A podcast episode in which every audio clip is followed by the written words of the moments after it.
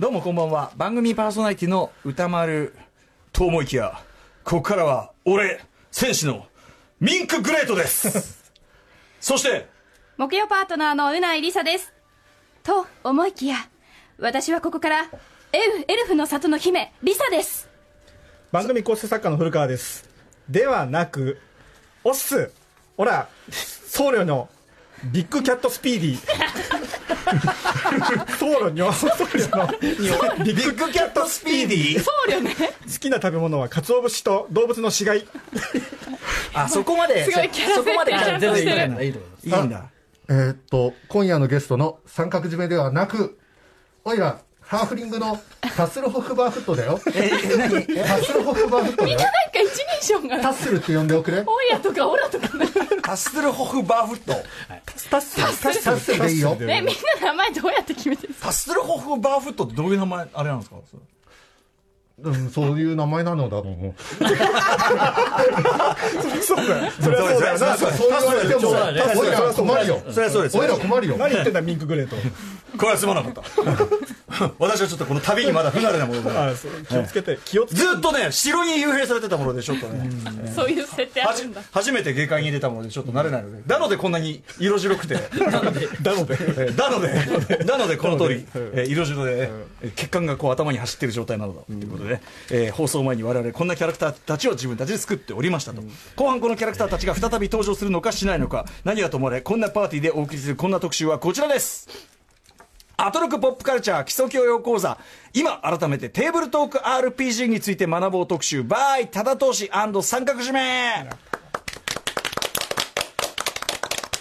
TBS ラジオキーステーションにお送りしているアフターシックスジャンクション、略してアトロク。パーソナリティは私ライムスター歌丸と木曜パートナーの TBS アナウンサーうないりさです。さてここからは聞いた後には世界の捉え方がちょっと変わるといいなな特集コーナービヨンドザカルチャー。今夜は、現行ポップカルチャーを目いっぱい楽しむためにも、その源流や散りばめられた元ネタについてちゃんと学んでおきましょうという超初心者向け、言っときます、超初心者向けポップカルチャー基礎教養講座シリーズ、その最新回となっております。6月のクトゥルー神話入門に続きお送りするのだから、あくまでね初心者向けですからね、お送りするのは、今ですね、まあ、例えば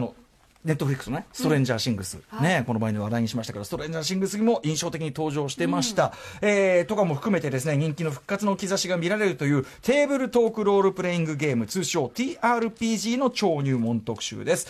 ドラクエもファイナルファンタジーも、あるいはですね、もうこれはテレビシリーズですけどね、今度インタビュー流しますけど、ゲームオブスローンズとかもそうかもしれませんし、人狼とかリアル脱出ゲームもろもろ TRPG なしでは生まれなかったのではないかという、そこの真の演じるゲーム、まさにロールプレイング、ロールをプレイングする、役割をプレイングする、ゲームについて基礎知識を学んでいきます。はい、では解説してくれるお二人をご紹介しましょう。まずはゲームや映画に詳しいライターの多田投資さんです。よろしくお願いします。よろしくお願いします。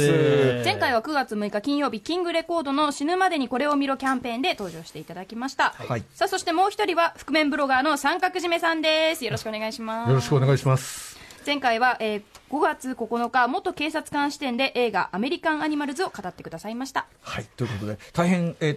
角締めさんじゃねえや、タッスルホフバーフと僕は三角締め、あ、いいんですか、今は三角締めですね。三角締めさんまだゲーム始まってないですね、はい、非常に緊張されているようで、いやもうそれはこんなねえラジオでプレイするってラジオでやっぱりお二人にとってそのテーブルトーク RPG の、はいはい、をその、まあ、こういう公の場でこう改めてビギナーというか外に向けてプレゼンし直すというか、というのというのは非常にこう、まあ、一種ビニガン重いというか、その大変な仕事であるというような意識なわけですか、これは。まあ、それはもちろんだってこうね、視覚に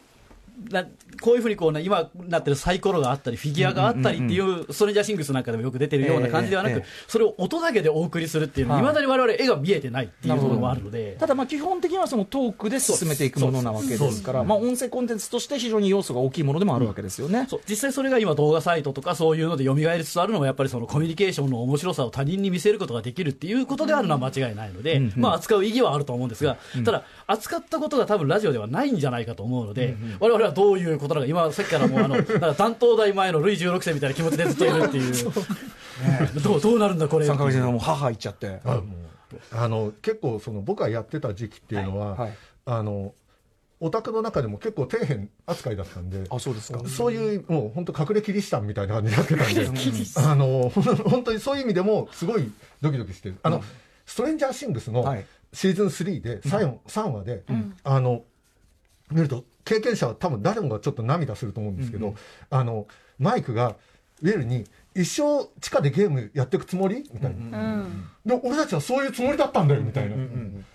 うん、やってた僕らもそうだったんですけど、うんうんうん、周りにだんだんやってくれる人がいなくなって、うんうん、その趣味をやめたみたいなところがやっぱり一緒にやってねやるチームがいなければって、そういうのがしかもまたこうテレビゲームに、まあ、後ほど出てくるかもしれない、いろんなものに移行していった部分もあるから、うん、ただ、まあ後で言いますけど全然今シーンが盛り上がってるのが実際あるんで、うんうんうん、はい、そこら辺を多田さんが話してくれればと、うん、はいはい、あとまあ補足としては僕は子供の頃コンピューターゲーム、うん、お家でなかったんで、うんうん、でそういう風になってくるとこうコンピューターでできないんだったらこういう、こう想像力を使うボードゲームだったり、うん、シミュレーションゲーム、うん、その流れでこうテーブルトーク RPG に行ったっていう、うんうん、だからドラクエとかを触るのはこれより後になるんですよ、そっちの方が先だったっていうところがあるので、うんうん、まあ、正しい順番ではあるんですけどね、まあまあそうですね、はい、ちなみに、お二人は、いつ頃にやられてたんですか、いつ頃からやられてたんですか。僕は、中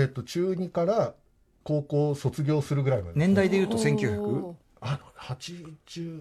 なのかな、80年代半ばとか半ばぐらいから、はい、多田さんは。そうですね、僕もやっぱり中高生でやってて、うん、やっぱりその高校のクラス替えはこの RPG の終わりっていうところがあったりするので、クラスが変わるとパーティー組めなくなっちゃうじゃないですか。なるほど。結構休み時間とかにやるっていうところがあったりする、はいはいはい、サークルとかでやるならともかく、うん、クラスでやってる分にはもうパーティーは3月に終わるっていうところが結構あったり、旅の仲間解散、3月で解散っていうところが、まあ、サークルなんかではその SF 系とかそういうところではまた別ですけども、やっぱそういうそれでも学校変わると変わっちゃうっていう、うん、僕の方は逆にその中学で気づいたコネクションをそのままこう、うん、高校の時を持ってったんです。高校の時はもうその中学ですごい虐げられることが分かってたんで、うん、秘密にして、うん、その中学の時の友達たちとずっとやるみたいな。それはその中学がやっぱりマッドマックスみたいな中学だったんで、そうですね、もうこうやってたら、うん、ヤンキーがこう机パーンって何やってんのパーンっていうじゃあ僕たち UNO でもやるかみたいな感じで本当にもう。なるほど、まあ、なかなかねそういうじゃあちょっと日の当たらない存在だった時代もあるという、まあ、はい、というテーブルとか RPG、これメール1個いきましょう、はい、ラジオネームインモータル太郎さんです。歌丸さん、うないさん、多田さん、三角さん、こんばんは。今夜の特集を1週間楽しみに待っていました、うん、私は中学2年で、D&D これはダンジョンズ&ドラゴンズに出会い、はい、4人の友達と一緒に毎日冒険に出かけました、うん、アクセサリー、ダイス、メタルフィギュア、お小遣いもお年玉もすべてダンジョンズ&ドラゴンズに注ぎ、未翻訳のゲームブックを辞書片手に翻訳するまで、熱中していましたということで、本当に楽しい日々でした。今夜のお話楽しみにしていますと、はい、同じくね青春期を捧げた人のメッセージです、うん、やっぱりすごいですね、もうねその未翻訳のものまでね、うん、こう進めてっていうこの情熱はね、でもそのぐらいやっぱハマっちゃうというか、いやもう面白いです、うん、まあね、ただそういうこう例えばこのSNS 上の反応なんかを見ても、うん、懐かしいっていうところを話してる方が多いと思うんですけど、はいはいはい、まあ、という話ももちろんなんですけど、うんうん、まあ、今も盛り上がってる、今も続いている、うん、というか、うん、今ブームが来てるっていう話にできれば、うん、していければなと、はい、なぜこのタイミングで特集なのかって部分ですもんね、はい、というわけで、私からもですねあらかじめこの特集どんな特集なのかちょっと大前提の部分をお断りしております、うん、まずですねやはり今回はあくまで門外漢向け我々とかね、私歌丸とかね、まあリサとね、はい、リサですミンクグレートとか、はい、まだ始まってないけどミンクグレート、はい、我々のような、あんまりよく知らないテーブルとか RPG って何っていうような門外漢向けの入門解説でございます。なので、まあ、すごく詳しい方にとっては若干こう不満に感じる部分終わりかと思いますが今夜はひとまず我々の間口を広げる部分に徹させていただきます、うん、大掴みの概要説明となっております。ちなみに本当に事実金曜日の山本貴明アナウンサーは、うん、TRPG という言葉自体存在自体知らなかったというのがございました、うんうん、はい、ということで先ほど多田さんもおっしゃったように、主に現代ポップカルチャーへの影響だからこれが分かってた方が楽しいよっていうそういう視点、これをまず取っかかりにしてですね、解説していきたいと思います。より突っ込んだ話はまあこれ好評なら2回目以降やっていくと、中でやっていければなと思っております俺たちが生きていればねそんな使命よそんな使命感はい、ということでお知らせの後 TRPG 入門特集です。アフターシックスジャンクション、時刻は8時に、11分です。アフターシックスジャンクションのパーソナリティーライムスター歌丸です。木曜パートナーの TBS アナウンサーうないりさです。今夜はライターの多田投資さんと覆面ブロガーの三角締めさんをお招きして、TRPG テーブルトーク RPG の入門編を、お送りしてきたと思います。では早速前半に参りましょう。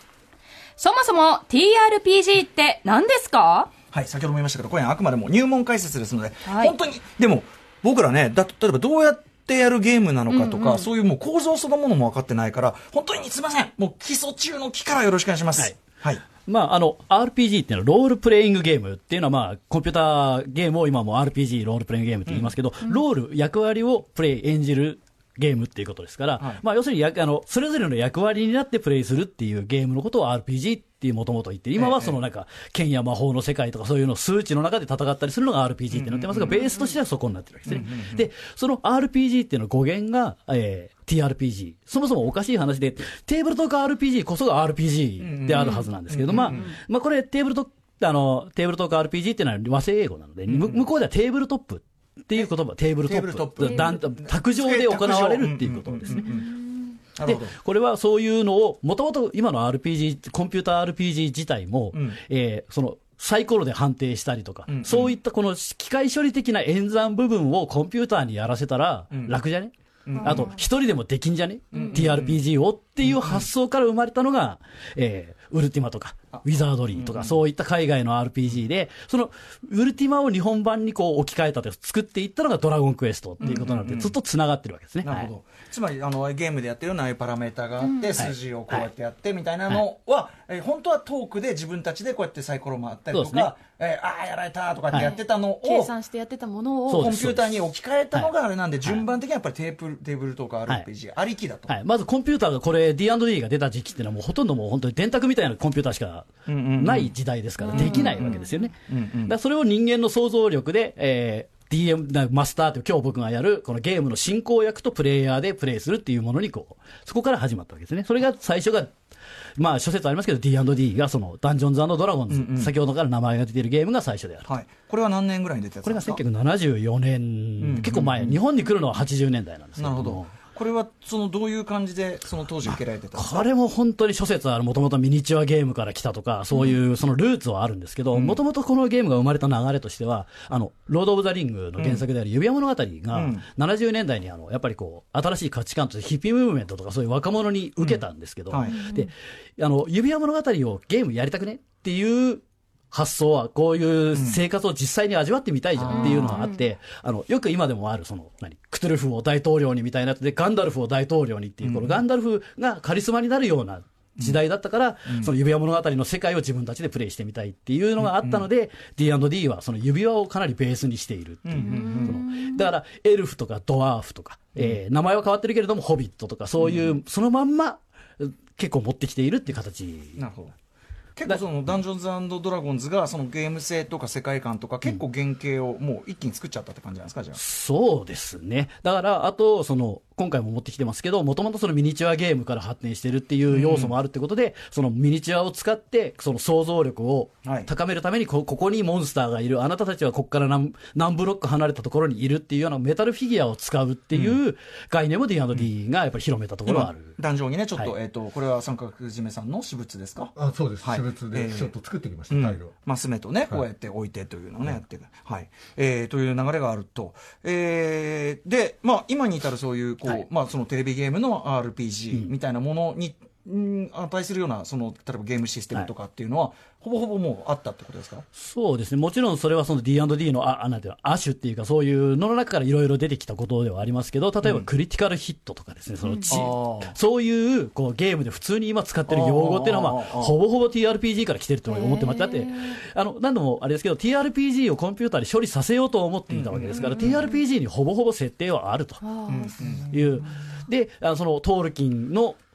ルキンは例えばシルマレルの物語っていう自分の設定資料集のような小説を書いてるけど、そこにはドラゴンのこう形状は書かれてるけれども、ヒットポイント化はされてないわけです、大きさがどれぐらい、そういう能力の数値化というか、ある意味それを数値化しているっていうことでも、なんていうの、怪物っていう巨大な概念を数値化するってことをしたのも D&D はやっぱ先見の明があるっていうか、はいはい、だから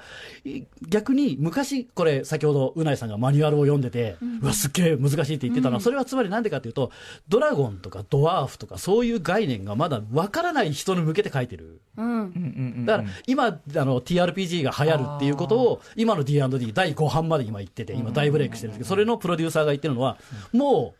エルフやドワーフドラゴンを説明する必要は今の文化にはもうないと。確かに確かに確かに。とっつきはすさまじく今までの中で良くなってるから、うんうんうん、誰でも入れるんだってことを言ってて、うんうんうん、あなるほどねっていう、はいはい、逆にコンピューターが TRPG の窓口になってコンピューターゲームが、うん、TRPG の窓口になってるっていう現象をゲームもそうだし、うんまあ、それこそ、ね、指輪物語も、はい、ああやってロード・オブ・ザ・リングで映画化されたことで、もうエルフってはなんとなくこういうイメージとか、うんうん、みんな偉大ありますよね、全然ね、ドワーフというか。だ実は TRPG 史上最も今入りやすい気がするんですよね。うん、なるほどね。だからもうすでにもう我々もう十分そのTRPG 的な文化に浸り切った状態なんだから、もう入り込むインストールされてんだと、うん、いうことですかね。だからそれこそそもそもですけど、そのレベルアップとかですね。ああそういうその XP 経験値が入ってとか、うん、その辺も全部この辺から来てると思って間違いないです。なるほど。全て最初から詰まってたんですね、はい、そのパラメータ、そのフォールアウトに似てるとうなえさんがおっしゃってた、うん、そのパラメーターかその筋力とかそういったものもここからですし、うん、主人公の数値化っていうのもまあ間違いなくここからですよね、はい、ただそれをだからコンピューターが処理してんのをこうみんなでワイヤーのやのやりながらやっていくと。でそっちが進みすぎていつの間にか TRPG よりそっちの方がメインになって、うん、RPG っつったらコンピューターのものになっちゃったというだけの話で、うんうんうん、でも今現在その TRPG 的なものも人気出てるっていうことは割とこうそういうのが、うん、そうなんですよ。これが最近はゲーム実況、それこそさっきの e スポーツとかの流れで、うんうん、ニコ動だったり、まあ、海外であれば Twitch とかそういうこう動画サイトのやつがあるんですけど、最近ね、うん、テーブルトーク RPG のリプレイが多いんですよ。へー。みんなでやってるのを、うん、見る。例えば一つの売ってるシナリオを俺たちだったらこういう風に味付けしてプレイする、うんうん、っていうことを実況で流していたりとか、これは日本ではニコ動でクトゥルフの呼び声とホラーゲームの実況が盛んだったりとか、はいはい、逆に人の先ほどどんな風なプレイかわからないってのを歌丸さんもうないさんもおっしゃってると思うんですけど、うんうんうん、それがもう今の人は他人のプレイがもう見られるんですよ。それはでかいんですよ。僕もはいはい、確か高校ぐらいにクトゥルフの呼び声っていうのを買ったんですよ、うん、これなんですけど、まあ、これも古いやつですけど、うん、買ったんですけど難しいしやり方が分からないから、うん、なんか一回すごい失敗しちゃって、うん、これ二度とやれないみたいな、うん、感じになってます。だからでも僕最近その動画を見たら、うんうん、分かりやすくこうやってプレイするんだっていうのがすごい分かりやすくて、うんうんうんうん、それだけでちょっと、うん、だから、うん、あどうぞ。あすいません。で一応この特集に向けて今テーブルトークロールプレイングカフェっていうのがあって、僕その神田のそのデイドリームってお店に行ってきたんですよ。でそこの店長さんに岡田さんっていうゲームを作ってる方なんですけど、うん、そういう人に話を聞いたら、うん、やっぱりその動画が2012年ぐらいからクトゥルフブームが来て、うんうん、動画が始まってから、うん、一気になんですかね、うん、ブームがもう売り上げが、うんうん、ドーンとそうです、うん、ドーンと上がってて、うん、そのグラフを見せてもらったんです。ネットでも公開されてるんですけど、うん、その店長さんが、うんもうそんなブームか、うんうん、で今そこでお店では1年に730回ぐらい卓が立つっていう卓が立つっての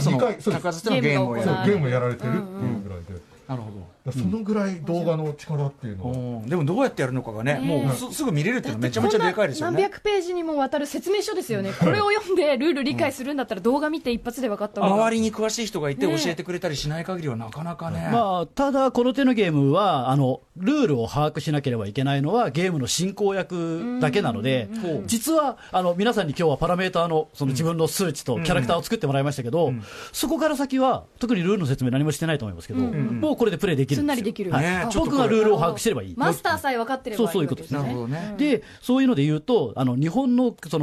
ていうのアメリカのルールと違って日本の場合は、はい、サークルとかクラスとかそういったものが多いんですけど、実は海外はわりかしコンベンションとかでそれこそコミコンとか、うん、そういったもので知らない人同士がプレイするっていうのが結構多いっていう、うんうんうん、でそれで最近ちょっとネット上で話題になったんですけど、僕が今これ GM っていうゲームマスターっていうのをやってますけど、うんうん、これをプロがやる、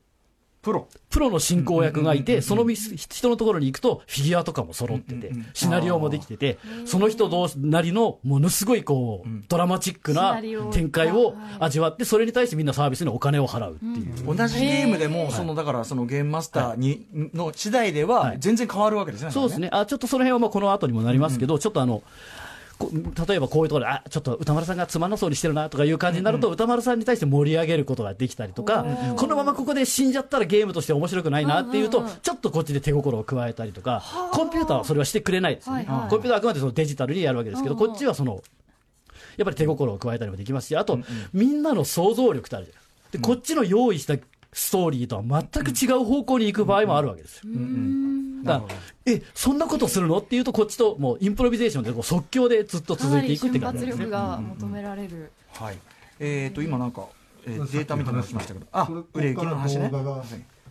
デイドリームね、テーブルトークカフェデイドリームのその売り上げで、やっぱり2012年ぐらいを境にぐーっと右肩上がりになって、しかもそれはさらに加速度的に上がってるというか状態ですね。だからこのカーブでいくと、もうさらにガーッと上がっていく可能性があるぐらいの2018年度ぐらいで もう全然もう3倍ぐらい前のねあれになってるって感じですかね。はい、はい、で日本ではどういうふうに重要されていったのかの話をお願いします。ちょっとその辺はじゃあ三角締めさんそのまま行ってもいいんじゃないでしょうか。うん、すみません、なんか僕も戸惑ってしまって、うん、僕たちがその結局あれですよね、その本屋とかホビーショップとか、うん、模型屋とかに置かれてたっていうのね、あって、そういうのがグループ SNE さんとかの力で訳されて、そのファンタジー好きのオタクたちが手にするようになって、うん、やっぱりなんかこう草の根のように。あいつなんかそういうのやってんだぜみたいな感じで聞いて、うん、あ、それじゃあっていう感じでこう人づてにこうどんどん広がって、でちょうど富士見書房とかがドラゴンランス戦記とか出したりとか、あとそこから流れで、まあ、ソードワールド RPG が出たりとかっていう、うん、日本の国産の RPG が出たりとかで、うん、ちょっと盛り上がってたみたいな。あと先ほど言ったドラゴンランス戦記って、はい、つまり人がプレイした内容を小説にしてるわけです。だリプレイを小説化してる、こういうそのゲーム自体を、はい、そうです。でそれの日本で最も有名なのがアニメになってるロードストー戦記っていう、そうなんだ、はい、あれはちゃんとみんなプレイしてるんです。もともと誰かのプレイだったってことなんですね、はい。それはそのそうそうたるグループ SNE で日本に TRPG を広めた人たち、そうそうたる人たちがプレイしてて、それを再録して、うん、それが小説になり、それがアニメになってる、うん、優れたプレイヤーとそのゲームマスターがいれば、はい、終わってみれば見事な物語が出来上がっている、でそしてそれはこう遊べばいいんだよっていう最良のガイドブックになってたっていう。へえ、ロードストー戦記、そうなんだ、知らない。だからそういう意味をなくパッと見ると、単なるファンタジー RPG アニメみたいになっちゃうんですけど、あれはそういう背景があるからできたんですね。なるほどな、はい、なるほど。だからそういうので言うと実はそのウォーロックって先ほどおっしゃった、今も復刊されているっていう RPG のやつは、こういうただ RPG だけじゃなく、例えばファンタジー小説とか、うん、SF とかの、はい、これあれなんですよ、復刊したんですけど、うん、そのやっぱり当時の SF の最新情報、ファンタジーの最新情報っていう感じで、単なるゲームだけじゃなくて、そういうこう、うん、ジャンル雑誌、ジャンル、それこそそういう小説とかそういったものも包括しているものだったわけですね。で後にやっぱり当然ロードストーとかもそうですけど、日本のライトノベルに与えた影響というのは計り知れない、なるほど、はい、いいですね、こんな感じで、じゃあこう日本では広まっていったということですよね。はい、で、先ほども言いましたけど、まあ、一番ちょっと大事なところっていうか、じゃあなぜこのタイミングでこの特集をここでやろうと、ね、まあ、我々も思ったのかというところで、まあ、現代ポップカルチャーへの影響が非常に大きいという部分でお願いします。はい、まあ、今この特にね、やっぱりその、まあ、ストレンジャーシングスですごく、はい、まあ、いっぱい出てきたりとか、はい、前からね、まあ、それこそ E.T. に出てくるとかさ、はい、ありましたけど、まあ、なぜこのタイミングでというかね、まあ、ストレンジャーシングスについては D&D がストレンジャーシングスモデルが発売されるっていうぐらいのブームになってる。でその D&D の売れ行き自体が毎年何十%ずつこうどんどん上がっていくっていう状態になっているので、もうまさにブームが来ているっていう状態だし、やっぱりゲームオブスローンズによって明らかにそのファンタジーの敷居が低くなってるっていうところはありますね。その竜剣と魔法みたいなものっていうのは今までは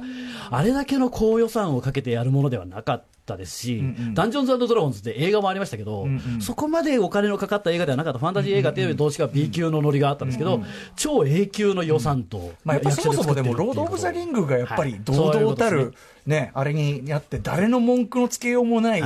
あの映画作品としてガーンとできたからっても大きいんじゃないですか。で そういうファンタジーブームっていうのがあるから、アマゾンプライムがあれですね、指輪物語をドラマ化するっていう発表が昨日出てるはずです。あそう。しかも第2期でやるから、第2期って何の話すんのっていう、うん、だからどんどんファンタジーとそのファンタジー映画とか作品と、うんうん、TRPG が相互効果を与え合って、どんどん今TRPG が盛り上がっているって状態ですね。ゲームオブスローンズプロデューサーチームも割と直接的にそのダンジョンズ&ドラゴンズの影響みたいなことを話してる というかプレイヤーですよね、あの人一人。なるほどなるほど。だからそれであれですね、ラストウィッチハンターでおなじみビン・ディーゼル先生とか、はい、この人はこれ前ね、マリア・キューベイさんが本当に嬉しそうに、彼はね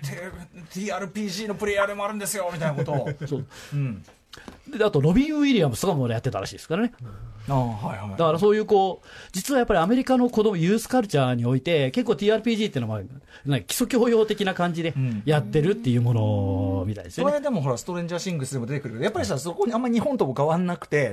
やっぱほらちょっと日陰っぽいチームがやってるイメージがあるんですけど、それはアメリカでもそれはそうだったんですか。まあナードカルチャーではあるのは間違いない、うんうん、だからビン・ディーゼルがっていうとやっぱりっていうかこっちサイドみたいな感じ。それはやっぱりビン兄さんの優しいところが出てるってところなんじゃないですか、ね、優しいところ本当このラストウィッチハンター出ると後半に炎の剣が出てくるんですけど、それは D&D の、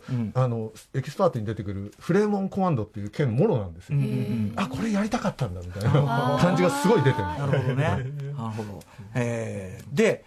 ここから先というか、今に至るまですごく TRPG 的な要素のものがやっぱりそうですよ。先ほどの、ね、東京ゲームショウで名前が出てたサイバーパンク2077は、うん、サイバーパンク2020っていう TRPG が原作ですから。そうなの？そうですよ、日本でも発売されてて、もうあれですよ、俺も本の表紙がもげるぐらい読みましたよ。いつの元はサイバーパンク2020 80年代に出てたやつで、でも今でも刊行されてるんですけど、でその設定を持ってきて、それをさらにそういう FPS っていうか、そういうオープンワールドを作るのに、だからでそういう風な感じで、今最も熱い TRPG ブームとしてはサイバーパンク2077が TRPG 原作っていう。すごい、そうだったんだ。なるほどね。だからその辺の要素をどれくらい入れてくるのか、例えばパラメーター要素とか、そのゲームで出てくる独特のシステムがあるんですけど、そういうなんかサイバーパンクとロックを組み合わせたっていう不思議なちょっとゲームなんですけど、その辺の音楽要素がどうサイバーパンク2077に生かされてるのかが全くまだ分からないので、キアヌ・リーブスが出てきたぐらいしか分かってないじゃないですか。あとは日本でもクトゥルフの呼び声とか、そういうクトゥルフのホラーゲームの原作になってるのはクトゥルフの呼び声、クトゥルフ神話の TRPG がベースになってる、というかここでも前特集しましたけど、クトゥルフ神話っていうのを普及させたのは原作ではなくて、明らかに TRPG がイメージ触手が出てるみたいなのを普及させた、ビジュアル化して数値化したのは明らかに TRPG であるということですね。そうでないとゲーム化できないですけど、名城しがたき巨大なしか原作には書いてないわけですから。なるほど。だから TRPG、 コンピューターゲームをやっぱり把握するためには TRPG も知っとかないと分かんないっていうところもあるし、あと TRPG っていうのは設定資料っていうのもものすごいあるわけだから、逆に言うとこれからの小説やゲームとかいろんなもののネタ元になるのは間違いないですよね。その設定だけ渡されるわけですから、あとはお前の話を作れって言われるわけですから。というか、この今すごく主流化してるエンターテインメントの楽しみ方の完全原型ですよね。設定があって世界観があって、その中で皆さんは好きなように遊んでくださいっていう感じはすごく、ものすごい今っぽいっていうか感じがしますよね。はい、で、さらに、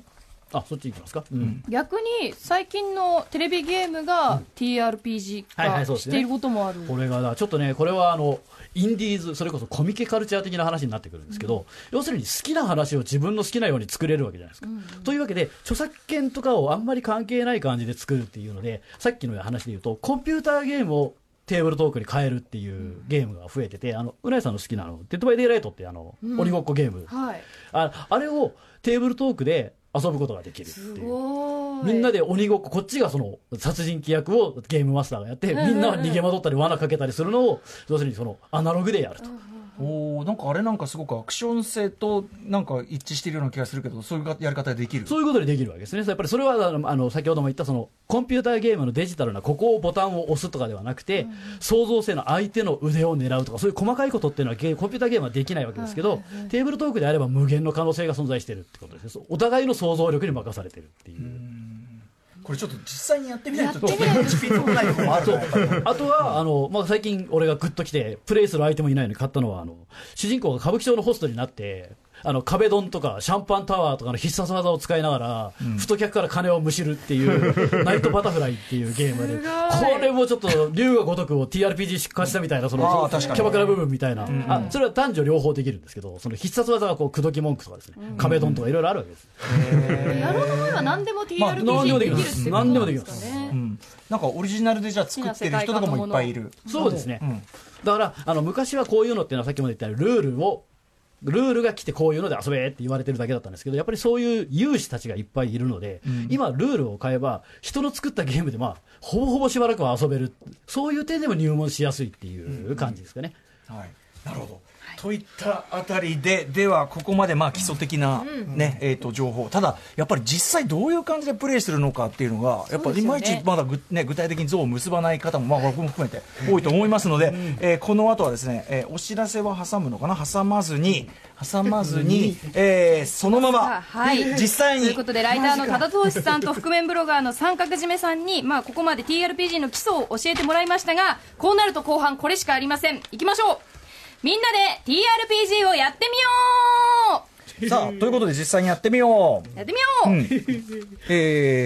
いうふうに進めるのか、まず、多田さんから説明お願いします。で今僕がこのゲームマスター、T&D や DM ダンジョンマスターとか言ったりしますけれども、審判役です、僕が簡単に言うと、うん、で僕が提示してこれから皆さんに、物語、こういうシチュエーションになっているっていう物語をお話しするので、それをプレイヤーの皆さんはそのシチュエーションの中で自分はどう行動するかっていうのを、うん、皆さんの中で相談するなり、自分で個人で動くなりして、どんどん決断して話を進めていくと。で基本的には自分が先ほど作っていただいたプレイヤーのキャラクターになりきっていただいてですね、うん、それがロールプレイってやつですけど、うん、ですごいベタベタな話でいうとダンジョンを探って、うん、あったモンスターとバトルしたりとかですね、うん、罠を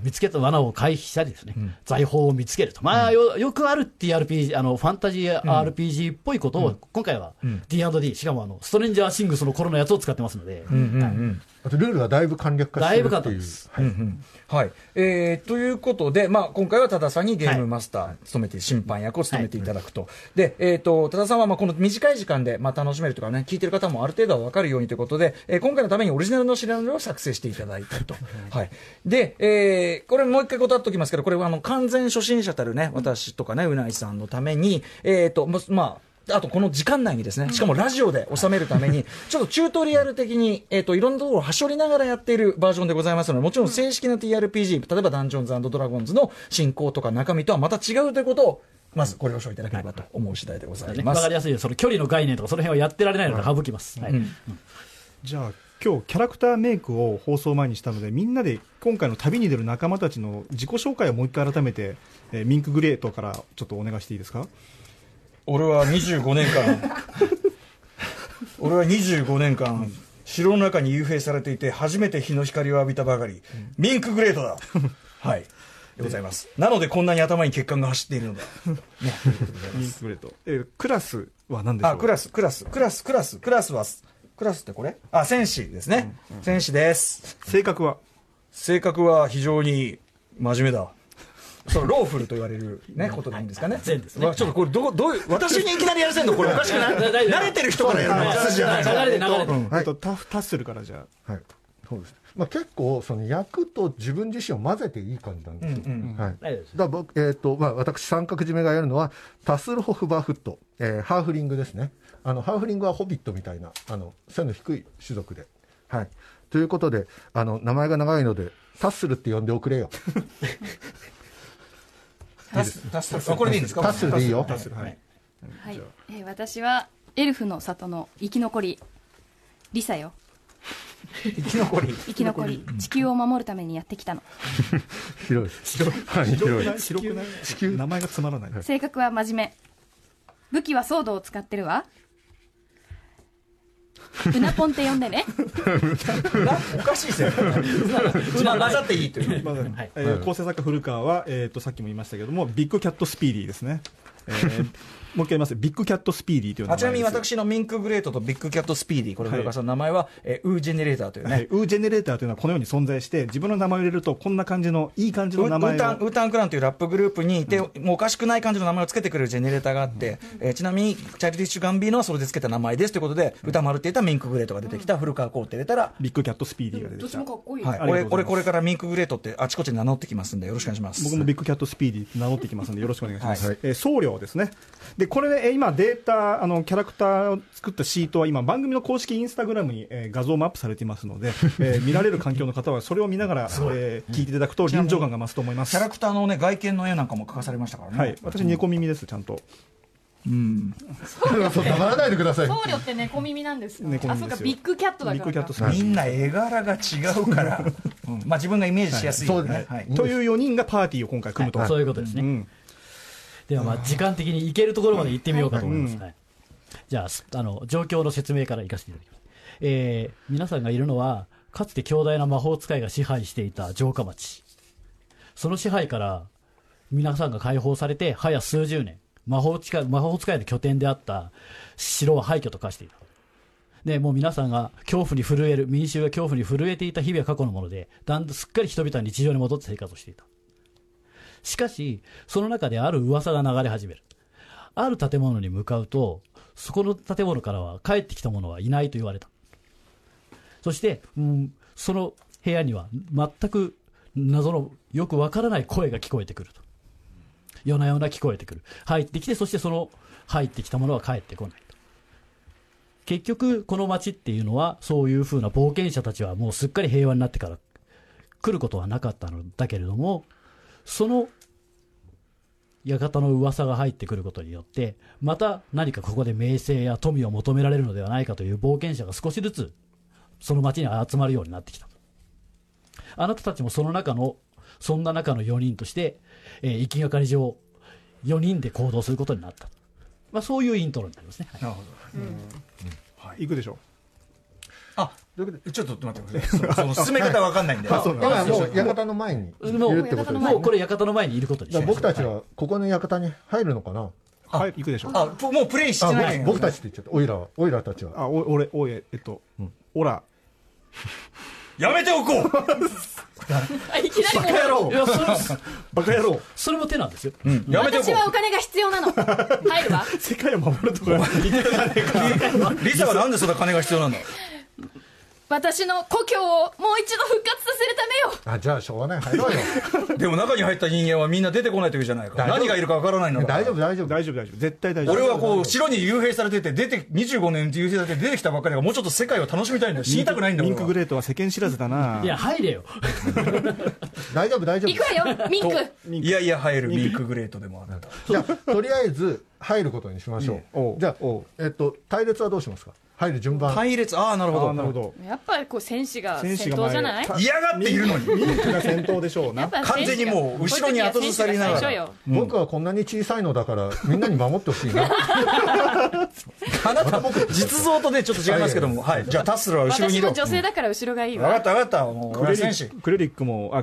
ビッグキャットもビッグキャットか。大きい、そこそこ大きいので、じゃあ2番手はオイラが進めてもらう。分かった、所詮は蒲生城にいた人間の命などそのぐらいの軽さだろう。私が先頭行こう。よし、行こう。入ろう。入りました。ガチャ。館の両開きの扉を開いて、そうすると、ブロック的には7ブロックほどの大きな大広間に着いた。で、その真ん中には、明らかに吹き抜けの天井があるように見えたが、よく見ると真ん中の天井部分に何か黒い穴のようなものが、渦のようなものが天井に穴が開いている、そして穴といえば、そしたら例えば建物の上が見える、そういうふうに思うだろうが、そうではなく真っ黒な闇が残っているだけで何も見通せない空間。不潔だね。入ってみる？出よう。そればっかじゃねえか。ミンクそればっかじゃねえか。しょうがないな。ただこれはでも注意して進んだ方がいいのではないか、これは。そしてそのまま、まあ、部屋の真ん中に来るとだんだん部屋の全体の様子が見えてくる、うん、部屋自体は瓦礫があったりして何かこう調度品があったり家具があるというようなものではないけれども、異様なのはその天井の周りである。その天井には人間がいろんな女性や男性や鎧を着たもの、単に衣服をつけただけのもの、そういったものたちが天井に浮いている、それは何かの力や貼り付けられたり紐や何かで固定されているのではなく、本当に空中に力を失って浮いているように見えると。あれは一体何なんだ。何だろうね。人だろう。いや、人は分かるけども、あの下に真下に行ったりすると我々も吸い込まれてあそこに行ってしまうのではないか。じゃあ行ってみてよ。俺行ってみてよ。行ってみてよ。何度も言うけど、私は25年ぶりに世の中に出てまだ今普通なんだよ、これが結構、うん、ミンクだから大丈夫だと思うから。じゃあ私が、じゃあ分かりました、ガモ城にね、所詮ガモ城での人間というのはこのようなものでしょう。ガモ城っていうのはさっきからよくわからないガモ城に幽閉されていたのだ。だから、じゃあちょっとその丸のその天井の輪の下にちょっと行って、どういう磁場になっているのか私が見てこようじゃないか。ではミンクが穴の下に行ってみたと、うん、あ、サイコロ振った。ゲームマスターがサイコロ振った。穴の下に行ってミンクは上を見上げた。しかしそこにはやはり漆黒の闇が広がっているばかりで何も見えなかった。そしてそこにミンクは先ほど言っていたように何かの引力というかそういった力があるかと思ったら、特にそれはないようだ。おい大丈夫だぞ今回よ。じゃあなんで浮いてるの。そうだね。ひょっとしたらその上の部分にのみそういう磁場が働いているとか、そういうことかもしれないな。何か投げてみたらどうなんだ、そこに。もう気にしないで先に進もうよ。どこに進むの。それもある。部屋の壁の部分を見てみると、皆が入ってきた扉の正面に同じような大扉が一つ。そして、うん、皆の右側の部屋の真ん中中心に、そちらには扉ではなくガラーンとした通路が続いていて、先は見通せない通路が長く続いているよ。今なんとなくね、地図をなんとなく、タッスルさんが今マッピングしてますね、うんうん、どうするこれ、どちらに進む。扉を開けて進むか右側の通路に、うん、廊下に入っていくか、うん、おいらは廊下かな。君僧侶ですよね。僧侶だ。おいらっていうのがなんか気になるけど、わしは僧侶ならでの知恵でなんとかなんないのか。これはこういう時はこうするみたいなのは。確かに一番あれがインテリジェンス拙者の高い11。サイコロの振ったことが今聞こえたのだがじゃあ通路行ってみましょうよ。よし、とりあえず通路に行こう。みんなやっぱりな、扉開けるのは後だな、うん、はい、隊列を組んで通路に行こう、うん、順番はどうしようか。まあいいんじゃないか、それは。じゃあさっきと一緒で、はい、通路の方に向かおうとすると、通路の奥の暗闇の方から向こうから低いうなるような声が複数聞こえる。あら怖いよ。そしてそのうなる声がやむと、その後に甲高い声が聞こえてくる。うなるような声が続き、その後に甲高い声が続く。それは人間みたいな声ですか。それはどうしても君たちの声帯からは放たれることはなさそうである。人間の声帯ではない。でも低い声、高い声。そしてその声は皆はもちろんその音に耳を澄ませると、その音は次第にこちらに近づいて、おっと、なんか来てる。しかし私も一応ね、みんな全員武器も持っているわけだし、私も戦士だし、みんなもそれぞれ戦う能力があるんだろう。よし、大体この序盤に来るようなのは雑魚に決まってるんじゃないか。これは確かにチ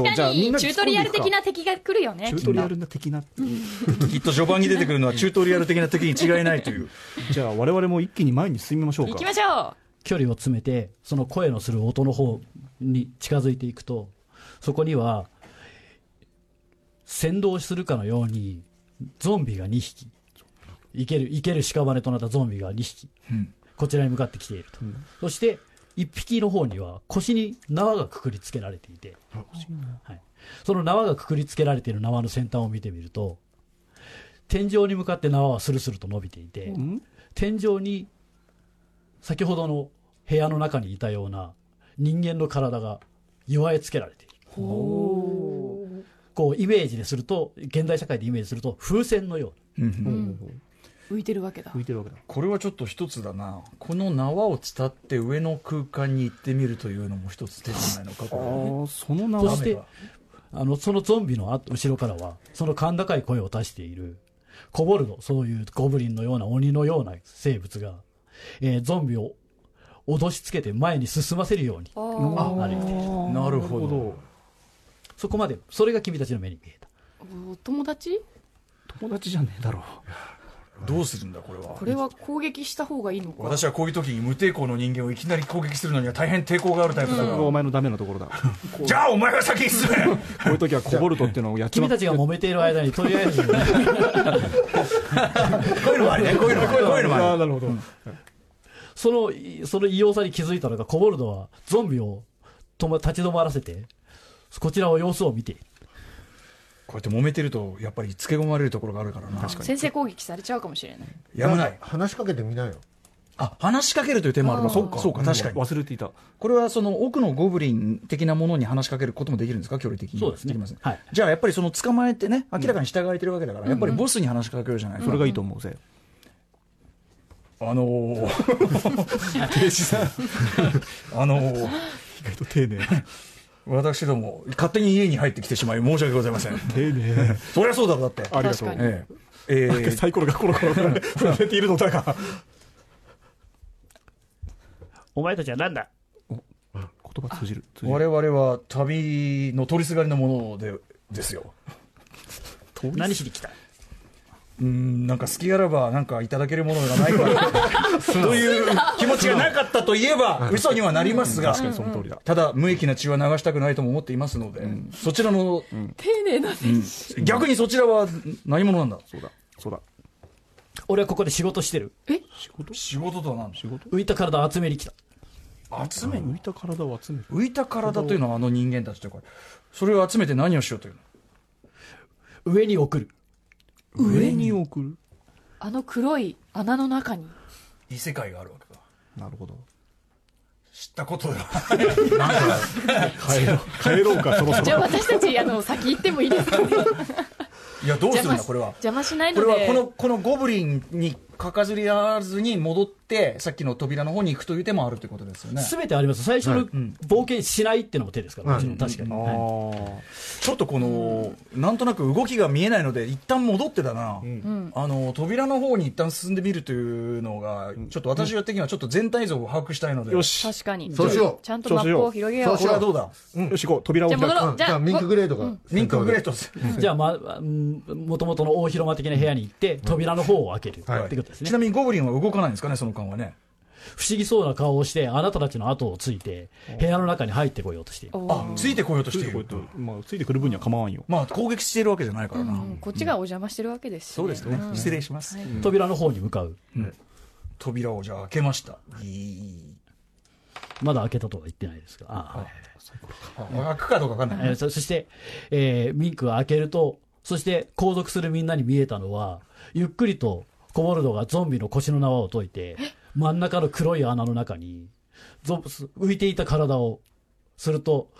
ミンクが下にいた時は全くなかった引力がスーッと穴をその浮いた体を吸い込んでいて黒い穴の中に飲み込まれるように体が入っていってしまう。なんだあれ。どうすんだこれ。まあ扉を開けましたよね、うん、じゃあ進んでいくか、とりあえずな。ゴブリンはゴブリンでなんか作業されてるので、うん、仕事だって言ってたから、じゃあこっちの扉の奥に進んでみよう、はい、サイコロがまた振られた、うん、ミンクはその時とても気持ちのいい感情に何かとても疲れてきた感じがした。気持ちがよく疲れてきた。ミンク大丈夫。ああ気持ちいいこう倦怠感に周りの3人には鳥の金切り声のような声が聞こえるが、ミンクダメだこれ。ミンクは周りはそれは皆さんにとっては苛立ちを誘うような声かもしれないけれども、うんうん、そんなことが声が鳴り響いているのに、うん、ミンクはうっとりとしてですね、気持ちいいミンクだんだんそこにしゃがみ込んでしまう。ガモ城にはついぞなかった美しい調べだミンク、そうガモ城じゃないよそこ。ミンク目を覚まして。どうすりゃいいんだ。気持ちいい。そして人事不正になってきてしまったミンクはさておき、みんなが見渡すとその部屋も先ほどと同じような大きさの部屋で、真ん中に黒い穴が天井に開いているのは同じ部屋。同じ部屋じゃん。俺はもう人事ね、あれですから、またサイコロが振られた音が聞こえた。そして気持ちいいってそううっとりと行動不正に陥ってたミンクの体はだんだんゆっくりと浮き始めた。ミンク、お前ら呼ぶだけじゃなくて役立たずが。とりあえず僕のキャラクターは、タスラ足に捕まります。ミンクの足にね、はい、浮かんでいる足に、はいはい、タッスルの行為は成功してミンクの体に捕まることができた。しかしハーフリングのタッスルホフの体重では完全に彼を引き戻すことはできず、やばい、私たちものよし行こう。じゃあ、ビッグキャットスピーディーはタッスルの足首に捕まったにゃ。私はじゃあさらに逆の足に捕まるわ。おじゃあみんなミンクの体に捕まってる状態なわけですね、うんうん、はい。そしてその状態のままなんとかミンクのことを抑えている状態が続いているが、うん、その穴の方から金切り声がまだ聞こえている。これまずくない？そろそろ気持ちいい。捨ててくか。そしてその金切り声はだんだん大きな声になってだんだんこちらに迫ってきて、あ、なんか来る。ミンクは下に下ろせないんですかね、この彼らの力で。ミンクを捨てて引っ張っているが、うん、ミンクが人事不正になっている状態が続いていると、不思議なことにずーっとその引力は強くなる。ミンク捨てていきましょうか。ミンクに一回攻撃してみるか。俺をレッサーがビンタすればいいんじゃない？ビンタバチン。気持ちいい。サイコロがま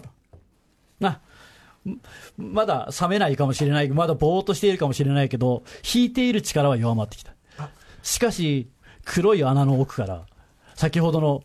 金切り声が聞こえてきて、そしてそれにだんだん羽音が混じってきて、なんかもう一回リサビンタしないよ。ぐしゃそしてその羽音はどんどん大きくなり、穴の奥から顔は人間、体は鳥のハーピーが2匹飛び出してきた。食われる。人事不正なもんでしょ。ビッグキャットはちょっと逃げようかな。ちょっと私もちょっと話そうかしら、そろそろで。じゃあミンク頑張ってね。ちょっと待って、それでもさ、俺どこがあれか分かんないから。時間が来てもしまいました。そうですね。ほら戦闘まで行けない、うん、というのがこれテーブルトークロールプレイングゲームの進め方っていうか、今のプレイしたんですね、はい、ちょっとこれ戦闘になるとどうなるのかとかすごい興味あったんですけどね。いや誰と対決しようとか言ってたやつは大変です、うん、だいぶ簡略化してるんですね。あと、いや俺を戦闘にしたからだから、いや分かんないかな。いや全然いいです。After Six Junction。はい、ということで、TRPG 超入門特集でしたけども、ちょっとそのね、僕ら事情が分からなかったですけど、こういうような進め方っていうことでいいんですよね。はい、全く問題ない。そう、まさかの戦闘までいかないっていうね。うんうん、でもその先ほど実はその打ち合わせの時にも多田さんおっしゃってましたけど、テレビゲームのビデオゲームの RPG が、まあ、要するに勝つか負けるかっていうところに行くのに対して、はい、やっぱり今普通にここまでも楽しかったですよ。楽しかった。だからやっぱり家庭を楽しむ、だから負けても OK っていう、いろいろ試せて楽しかったっていうのはでかい。やっぱ体験っていう、自由度がやっぱ高くていいですね。やっぱ帰ろうっていう発想はゲームでは基本的にコンピューターゲームではないわけですから、まあそこでやいのやるっていうのも込みでの楽しみということでいいんですか、これ。そういうことですね。大丈夫です。はい。ということで、お二方生きてください。ありがとうございました。いや、ちょっとでも続きやりたいからこれよろしくお願いします。ということで三角締めさんと多田投資さんでした。ありがとうございました。